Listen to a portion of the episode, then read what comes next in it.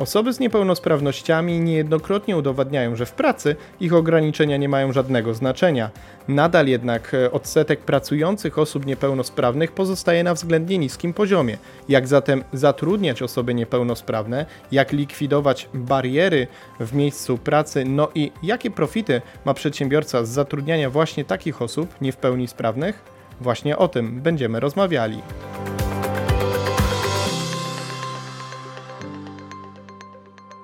Kamil Nowak, podcast Przyspiesz Biznes. E, witamy się w kolejnym odcinku naszego podcastu. Naszą gościnią jest dzisiaj pani Anna Łoginow z Fundacji Avalon. Jesteśmy w Warszawie, aby porozmawiać właśnie o zatrudnianiu osób z niepełnosprawnościami. Dzień dobry pani Anna. Witam panie Kamilu. W ogóle czy mamy o czym rozmawiać? Czy jest takie pole do e, jakiegoś e, rozwoju tego tematu.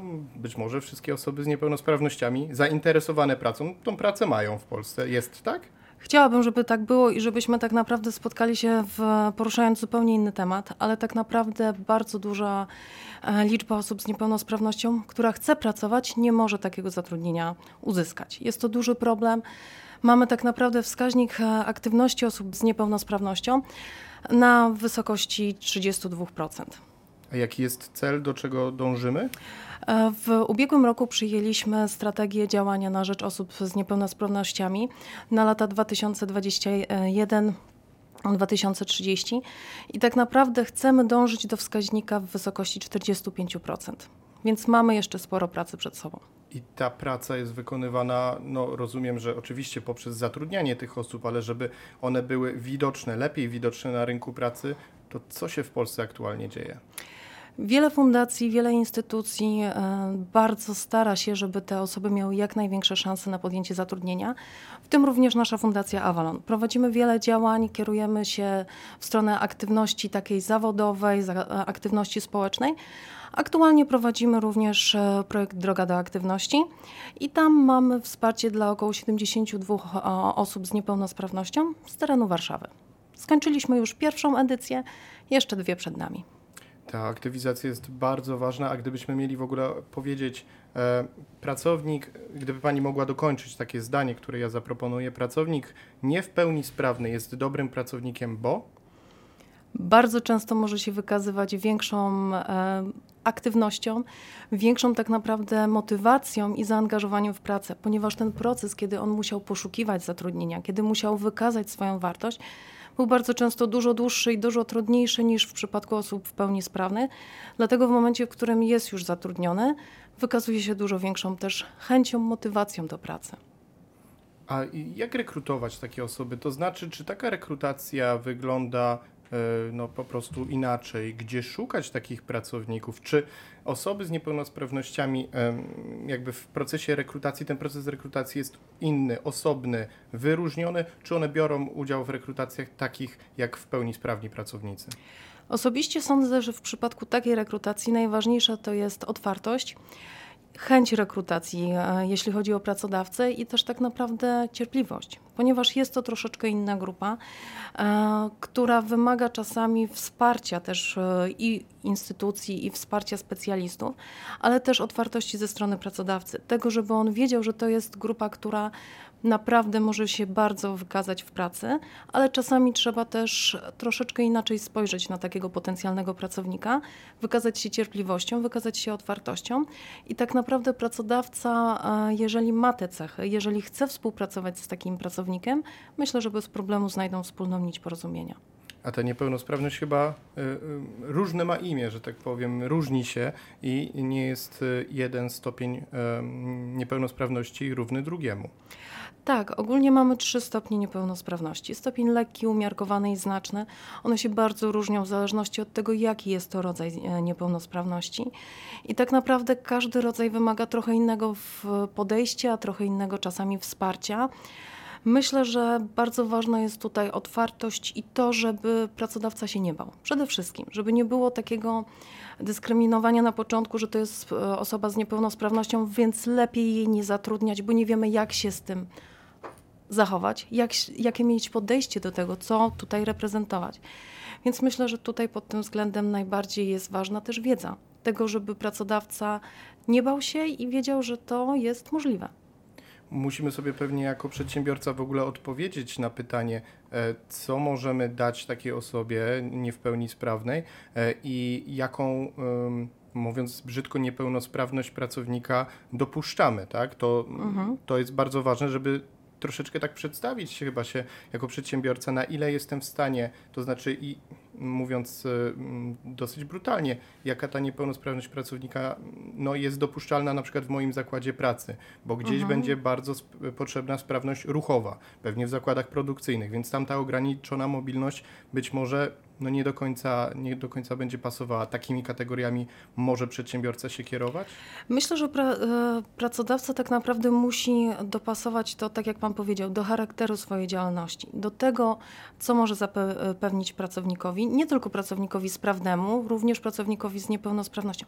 Jakich kandydatów potrzebuje, na jakie kompetencje i umiejętności najbardziej się nastawia, co jest dla niego najbardziej potrzebne Sądzę, że wiele rzeczy można dopasować, że tak naprawdę wiele rzeczy, jeżeli zmienimy podejście, zmienimy myślenie, to da się dopasować. I ma Pan tutaj rację, że może w zakładzie gdzieś produkcyjnym, gdzie mobilność fizyczna jest dużo bardziej potrzebna, może to być większy problem, ale może jest jakieś stanowisko, gdzie możemy to trochę zmienić, gdzie możemy to dopasować i wtedy taki pracownik może się jak najbardziej wpasować w taki zakres jaki, zadań, jaki otrzyma.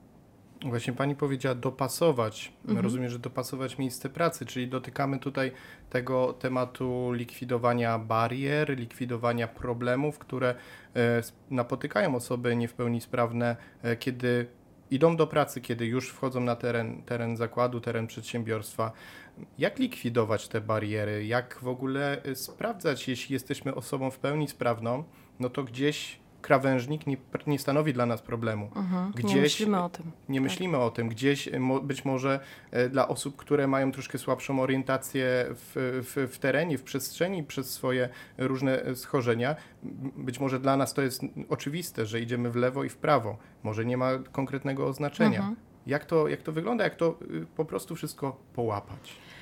Myślę, że ważne jest oprócz tych barier podstawowych, o których Pan powiedział, czyli architektonicznych, tak? Czyli w ogóle sprawdzamy, czy ten podjazd, który mamy, bo zakładamy, że pracodawca powinien mieć taki podjazd, czy on jest sprawny, czy to jest po prostu konstrukcja, która jest od iluś lat nieremontowana, nie, nie naprawiana, czy to jest sprawnie działający podjazd. Sprawdzamy, czy nasz potencjalny pracownik ma swobodne dojście do, do toalety, do kuchni, do swojego stanowiska pracy. Myślę, że tutaj ważne jest też takie indywidualne podejście do danego pracownika, czyli do tego, czy dany pracownik, który tak naprawdę też po części myślę, że musi edukować swojego pracodawcę, trochę mu podpowiedzieć, bo pewne rzeczy możemy znaleźć, możemy wyczytać, możemy się nauczyć, ale tak naprawdę sądzę, że najważniejsze jest to wspólne dopasowanie, czyli dopasowanie się i pracodawcy, i pracownika, tego, żeby obie strony były w stanie powiedzieć, co im ułatwia wspólną pracę, żeby pracownik był w stanie, miał też taką odwagę powiedzieć, pracodawco, jak mi tu trochę poprawisz, tu trochę naprawisz, to będzie mi łatwiej pracować, będzie mi łatwiej wykonywać swoje obowiązki. A czy pracownicy właśnie um, niepełnosprawni mają taką odwagę? No bo pani powiedziała, że oni mhm. się często starają o wiele bardziej o pracę, mają więcej tych barier, muszą się rozpychać łokciami, oczywiście tak, tak, tak e, w, alegorycznie, e, metaforycznie. E, to czy potem mają odwagę powiedzieć szefowi prosto, kawa na ławę, potrzebuję tego i tego? Myślę, że nie mogę odpowiadać za wszystkich pracowników. Tak? Każda sytuacja jest inna, każdy pracownik jest inny i tego też, jak się wczuje w danym miejscu pracy. Czy już jest tam dłużej, czy krócej, jak sobie ustawi te relacje ale uważam też, że bardzo ważne jest takie wzajemne, wzajemne edukowanie, tak? czyli to, że osoby z niepełnosprawnością też stają się pewnego rodzaju ambasadorami tak? i będąc w danym miejscu pracy mówią, że tego i tego potrzebujemy, to nam ułatwi, a zobaczcie, tu jest coś, co nam bardzo utrudnia. Wy nie zwracacie na to uwagi, a dla nas jest to bardzo trudne. Więc takie nauczenie się wzajemnie, tak? I powiedzenie, i myślę, że to wymaga też czasu, wymaga zaangażowania, wymaga też takiego poczucia, że jestem w swoim miejscu pracy też e, na równych prawach i warunkach, jak moi koledzy i koleżanki, tak? Tylko, że się tam odnajduję i czuję dobrze. I jak się czuję dobrze, no to też mam odwagę powiedzieć, zróbmy to i tamto, bo mi to ułatwi. Wam nie zaszkodzi, a mi ułatwi, tak? Więc myślę, że to wymaga czasu i takiej otwartości z obu stron. A likwidacja barier no, często kosztuje. Czegoś musimy się pozbyć, coś dokupić, coś zorganizować. Mhm. Skąd wziąć na to pieniądze? Oprócz oczywiście jakichś zysków firmy, majątku firmy, Czy, czy to jest jedyne źródło że tak powiem, inwestowania, z którego możemy inwestować właśnie w te zmiany? Nie, tak naprawdę pracodawca, który zatrudnia osoby z niepełnosprawnością, może e, skorzystać z szeregu przywilejów, może e, wnioskować o zwrot kosztów adaptacji pomieszczeń, zakupu urządzeń dla osób e, z niepełnosprawnością, zakupu oprogramowania, również dofinansowania do wypłaty dla takiego pracownika, do, dofinansowania dla pracownika, który będzie asystentem tej osoby również jeśli chodzi o szkolenia dla osoby z niepełnosprawnością, to są te wszystkie rzeczy, z których on może skorzystać jako pra e, pracodawca. Więc tak naprawdę dla niego też jest to taki pracownik, który, na którego nie tylko musi ponosić dodatkowe koszty, ale te koszty też po części zostaną mu zwrócone. Czyli ten pracownik nie dość, że wykonuje pracę, to jeszcze jakby na siebie to stanowisko mhm. pracy zarabia. Jak najbardziej. A gdzie szukać informacji o tym, co przysługuje mi jako pracodawcy, kiedy właśnie taką osobę zatrudniam? Skąd czerpać wiedzę o tym, że mogę właśnie takie finanse pozyskać tu czy tam? Myślę, że najlepszym miejscem będzie PEFRON, czyli Państwowy Fundusz Rehabilitacji Osób Niepełnosprawnych. Pomóc może również Urząd Pracy oraz wszystkie organizacje pozarządowe, fundacje, również takie jak nasza. A jeszcze tak bym chciał wrócić na pewno do tego procesu rekrutacji. Mhm. No bo rekrutacja otwarta to rozumiemy, oczywiście pewnie jakieś ogłoszenie w internecie, um, zgłaszają się osoby, przychodzą na rozmowę, okazuje się, że mają takie wady, takie zalety, mają swoje, um, każdy jakieś talenty, ale też ograniczenia. Natomiast y, czy pracodawca, który chciałby właśnie wesprzeć tą grupę, czyli grupę osób niepełnosprawnych, on może jakoś inaczej e, zorganizować rekrutację? Czy on się może zgłosić do fundacji takich jak Państwa fundacja, czy właśnie do PFRON-u? Gdzie szukać jakby? Myślę, że szukać należy wielotorowo. I tu e, jak najbardziej ja bym polecała i kontakt z PFRON-em, i kontakt też z fundacjami, e, również z naszą, żeby znaleźć tych pra pracowników. Na pewno ważne jest tutaj też to, żeby rekrutację dopasować do kandydata. Jeżeli chodzi o osoby z niepełnosprawnością, w szczególności osoby z niepełnosprawnością ruchową, tutaj bardzo polecałabym to, co mamy tak naprawdę popularne już na rynku, czyli rekrutację zdalną. I myślę, że to jest coś, co bardzo ułatwia takim osobom. Nie, nie muszą, jak gdyby, zwłaszcza na tym początkowym etapie, e, podejmować dodatkowego wysiłku, dostać się do siedziby pracodawcy, znaleźć, e, znaleźć sposób na dojazd, tylko tak naprawdę, będąc u siebie w domu, łączą się z pracodawcą i już ten pierwszy etap jest dla nich łatwiejszy. Więc to jest bardzo duża, duże ułatwienie dla nich.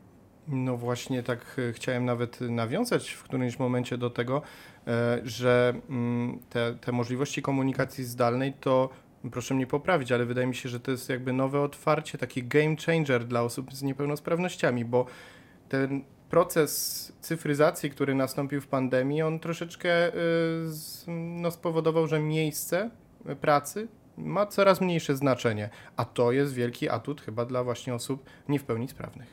Tak, ma Pan rację, ponieważ tak naprawdę te ostatnie lata i pandemia pokazały e, nam wszystkim i w szczególności pracodawcom, że da się pracować zdalnie.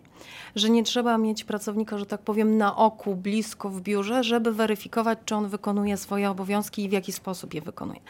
Więc to tak naprawdę nauczyło nas wszystkich, że praca zdalna jest możliwa, jest efektywna i może być tak naprawdę wykonywana cały czas. I to jest e, w tym momencie bardzo duży, e, duża szansa dla osób z niepełnosprawnością, ponieważ dużą część zadań mogą wykonywać pracując w domu. Część osób właśnie posiadających orzeczenie ma już doświadczenie w pracy zdalnej, bo gdzieś wcześniej jak gdyby e, kierowały się w tą stronę, więc one tu już mogą tym doświadczeniem swoim dużo zyskać i tak naprawdę dla nich czy praca zdalna, czy praca w modelu hybrydowym, gdzie czasami bywają w biurze, tak, mają zapewniony kontakt społeczny, mają zapewnione te relacje, te, e, budują te relacje z całym zespołem, jest dużo bardziej korzystna niż model, który był wcześniej na rynku, czyli codziennie 8 godzin wszyscy jesteśmy w pracy w biurze bądź w zakładzie produkcyjnym. A co jest największą barierą czy przeszkodą e, w mm, pozyskiwaniu, w zatrudnianiu osób z niepełnosprawnościami? Czy to jest e, faktycznie infrastruktura dalej, czy to jest nieprzystosowanie tych miejsc pracy, które oni spotykają na miejscu, czy to raczej tak szczerze mówiąc jest bardziej mentalna jakaś przeszkoda, że jeszcze te osoby no, są ambasadorami zmiany, ale jeszcze ta zmiana w naszym myśleniu, w myśleniu, w domyśle osób w pełni sprawnych nie nastąpiła. Myślę, że te bariery możemy podzielić na dwa rodzaje: bariery zewnętrzne i wewnętrzne. Jeżeli rozmawiamy o tych zewnętrznych, to będą i bariery architektoniczne, i bariery komunikacyjne, zwłaszcza dla osób, powiedzmy sobie, z mniejszych miast, nie za e, dużych aglomeracji, tylko z mniejszych, gdzie ten transport publiczny nie jest tak dopasowany do, do ich potrzeb. E, bariery tak naprawdę i prawne, i jak gdyby e, to, że pracodawcom może się wydawać, że to jest trudne zatrudnienie takiego pracownika, że się staną jak gdyby, że będą bardziej sprawdzani, że gdzieś to będzie bardziej utrudnienie niż pomoc. E, to są te zewnętrzne, tak? Czy ograniczone oferty pracy, czy to zmiany, które zachodzą na rynku, duża konkurencja. I na te bariery zewnętrzne tak naprawdę nie zawsze mamy wpływ, czasami nie mamy żadnego ale mamy też bariery wewnętrzne, które są tutaj po stronie osób z niepełnosprawnością. Często jest to lęk przed zmianą, brak motywacji, brak takiej chęci do zmiany, czyli to, że y, też może złe doświadczenia poprzednie, czyli ktoś próbował, gdzieś chciał wejść na ten rynek, może też wszedł, znalazł pracodawcę, ale coś nie wyszło. Gdzieś są jakieś złe doświadczenia, więc żeby już nie narażać się na kolejny dyskomfort, bo, bo ktoś ma przekonanie, że zawsze tak będzie. Więc po prostu, mówiąc kolokwialnie, odpuszcza, nie idzie dalej, nie próbuje dalej.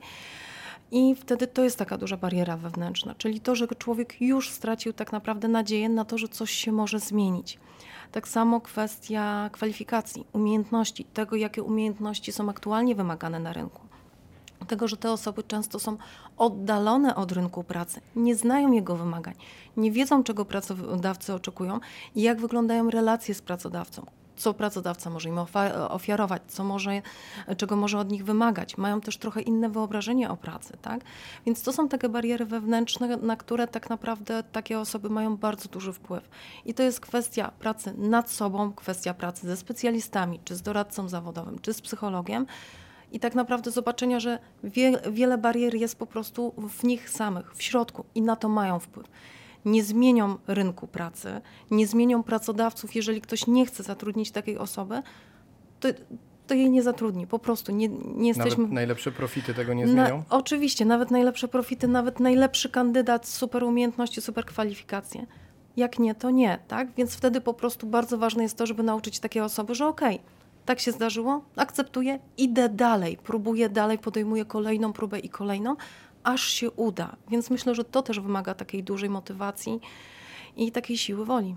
Czyli ta bariera to nie jest tylko ten krawężnik czy ten chodnik, który pracodawca musi usunąć, mhm. a um, pracownik musi pokonać, ale to mają wspólną barierę taką w głowie, w sobie. Tak, bardzo często to się zdarza i często też tak naprawdę pierwszy kontakt, pierwsze i dla osoby z niepełnosprawnością, że idę do pracy i wykonuję tam obowiązki i spełniam się jako pracownik i jestem doceniany. I to jest już takie doświadczenie, które im pokazuje, że możesz, potrafisz i warto przede wszystkim, ale też dla pracodawcy, tak, że mam takiego pracownika, że też moi ludzie widzą, że mam tak, mamy takiego pracownika i to też zmienia, tak, że to się staje po prostu normalnością. To po prostu jest i wszyscy razem w tej różnorodności pracujemy i budujemy coś fajnego. A czy pracodawca może wymagać właśnie tego samego od osoby niepełnosprawnej, co w pełni sprawnej, czy musi mu zapewnić jakieś warunki typu, na przykład y, musi e, koniecznie podpisać umowę na, jako umowę o pracę, czy nie wiem, być może ograniczony czas pracy właśnie, nie 8, a 7 czy 6 godzin, y, czy za tym idą jakieś różnice? Um, Osobiście uważam, że pracodawca powinien oferować i wymagać tyle samo od swoich pracowników, niezależnie od tego, czy mają orzeczenie, czy nie. Mamy tutaj e, prawo też e, wpływa na różne rzeczy, czyli na przykład to, że osoby ze znacznym i umiarkowanym stopniem niepełnosprawności e, powinny pracować 7 godzin dziennie, 35 godzin w tygodniu, chyba że inaczej wynika to z zaleceń i pozwolenia lekarskiego, tak? Ale ogólnie tak naprawdę wymagania powinny być takie same, powinno być zapewnione swobodne wykonywanie obowiązków, czyli umożliwiamy naszemu pracownikowi, dajemy mu odpowiedni sprzęt, dajemy mu odpowiednie oprogramowanie, umożliwiamy mu swobodny dostęp do stanowiska pracy. ale wymagania mamy odnośnie konkretnego stanowiska, niezależnie kto na nim jest, czy jest na nim e, aktualnie pracownik z orzeczeniem, czy bez. Wymagania stanowiska są określone i tego ma pracodawca e, prawo oczekiwać od swoich pracowników. A na ile pracodawca może mm, dociekać stanu zdrowia pracownika, jak to wygląda? Czy pracodawca może y, postawić takie pytania odnośnie stanu zdrowia? Czy tylko kwestia tego orzeczenia załatwia temat i nie poruszamy go. Myślę, że to jest bardzo delikatny temat, tak naprawdę. E, tak jak pracodawca nie może dyskryminować pracownika ze względu na jego niepełnosprawność, e, czy na, w ramach procesu rekrutacyjnego, czy potem w pracy. Tak samo osoby z niepełnosprawnością nie mają obowiązku umieszczać e, informacji o orzeczeniu w swoim CV. Nie muszą tego robić. Ja zawsze sugeruję moim klientom, żeby rozważyli, czy chcą umieścić tą informację, czy nie. Czy jak gdyby chcą ją od razu przedstawiać na początku procesu rekrutacyjnego, czy z jakichś względów chcą ją jeszcze zostawić dla siebie? Czy chcą w ogóle informować pracodawcę, czy nie? Więc to jest tak naprawdę kwestia indywidualna, którą ja zawsze zostawiam klientowi do rozważenia.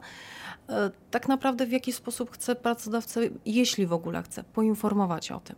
Czy chce na przykład zachęcić go do skorzystania właśnie z tych wszystkich mm, benefitów, powiedzmy, które może mieć pracodawca, który go zatrudni, czy właściwie woli tą wiedzę pozostawić dla siebie. Tak? Więc to też jest tutaj zależne od e, pracownika. A często e, osoby z orzeczeniem, osoby niepełnosprawne mm, ukrywają takie informacje, nie chcą się podzielić? Z doświadczenia wiem, że ukrycie takiej informacji nie jest dobrym mm, sposobem, ponieważ gdzieś to może wyjść, gdzieś ten stan zdrowia, czy też może e, to, że pewne rzeczy, zachowania nawet w pracy, tak, że ktoś, nie wiem, potrzebuje tej przerwy, potrzebuje tego, żeby się rozciągnąć, e, rozćwiczyć, tak, czy ma też ograniczony zakres ruchowy, to w pewnym momencie jak gdyby jest widoczne, tak? I pytanie do, e, tak naprawdę, jak do tego podejdziemy? Czy chcemy to ukrywać, żeby to było tylko nasze, czy chcemy, żeby to, żeby to było po prostu częścią naszej pracy, tak? To jest, nie zmienimy te, tego i czy warto to ukrywać, tak? Wiem z doświadczenia klienci, którzy mi mówili, że na przykład nie chcieli mówić w pracy o tym, tak? I potem gdzieś dostawali informację zwrotną, że się dziwnie zachowują, że jakoś coś jest z nimi nie tak, że pracodawca jakoś nie chciał z nimi przedłużać umowy, bo nie rozumiał powodu e, zachowań, tak? Pewnych. A tutaj się okazywało, że właśnie jest kwestia zdrowotna, kwestia orzeczenia ten procent osób e, zatrudnionych, osób z niepełnosprawnościami, z orzeczeniami e, rośnie, bo to, to mhm. mówiliśmy, ale plany są bardzo poważne, żeby ten procent jeszcze, jeszcze wzrósł. Ale czy widać taką poważną zmianę właśnie już w Polsce, że mm, traktuje się takie, takie osoby jak normalnych pracowników, to jest mniejszy poziom wykluczenia, to jest, e, no bo jednak z, z osobami niepełnosprawnymi w miejscach pracy my się spotykamy od zawsze, mhm. ale często to była forma zakładów chronionych. Czy teraz na takim wolnym rynku ta, ta zmiana idzie tak, jakbyśmy sobie tego życzyli, czy raczej za wolno? Myślę, że raczej za wolno na, mm, zmiany zachodzą. One są na pewno lepiej widoczne w dużych e, miastach niż w mniejszych miejscowościach. I te zmiany e, mają miejsce, ale uważam, że niestety jest to zbyt wolno. Z pewnością duża część moich klientów mogłaby to potwierdzić i uczestników naszego projektu, że oni się starają, że oni szukają, ale gdzieś zdarzają się sytuacje, że odbijają się od ściany, że próbują u jednego, u drugiego pracodawcy i ten otwarty rynek pracy nie zawsze jest dla nich łatwy. Nie zawsze jest łatwe wejście na ten rynek i znalezienie tam swojego miejsca. Mam nadzieję, że to się będzie zmieniać, że tak naprawdę i ci e, już zatrudnieni, czyli ci nasi ambasadorzy, o których mówiliśmy, i pracodawcy, którzy już mają takich pracowników, oni też staną się tak, e, tak naprawdę tą iskrą, która zacznie to zmieniać jeszcze bardziej, jeszcze szybciej. Czyli to stwierdzenie, które tak bardzo e, często jest powtarzane, niepełnosprawni, pełnospra niepełnosprawni, pełnosprawni w pracy, to jest prawda. Jak najbardziej i to są tacy sami pracownicy, jak osoby bez orzeczenia, często, tak jak powiedziałam, mają jeszcze więcej motywacji, jeszcze więcej chęci i zaangażowania, ponieważ ta droga, żeby osiągnąć ten swój sukces zawodowy, była dla nich znacznie dłuższa i dużo bardziej e, miała dużo więcej zakrętów. Więc... Bardzo, bardzo dziękuję Pani Anno za te wszystkie informacje. Dziękuję bardzo. E, Anna Łoginow, Fundacja Avalon była naszym gościem, moim i Twoim, drogi słuchaczu. Podziękowaliśmy już za rozmowę. Natomiast e, Tobie, słuchaczu, dziękuję za wysłuchanie tej rozmowy do końca. Jeśli interesuje Cię wiedza taka jak ta, pozwalająca rozwiązywać codzienne problemy polskich przedsiębiorców albo właśnie wpływać na tą polską przedsiębiorczość pozytywnie, to zachęcam Cię do wysłuchania innych rozmów na kanale Przyspiesz Biznes. Bądźmy w kontakcie, do usłyszenia i do zobaczenia. A jeśli uważasz, że ta rozmowa była ciekawa, interesująca, daj nam proszę łapkę w górę, subskrybuj oczywiście e, nasze kanały Przyspiesz Biznes, e, a jeśli chciałbyś skomentować, to bardzo gorąco Cię do tego zachęcamy. Każdy komentarz jest dla nas bardzo, bardzo ważny. Jeszcze raz dziękujemy za rozmowę i do zobaczenia. thank you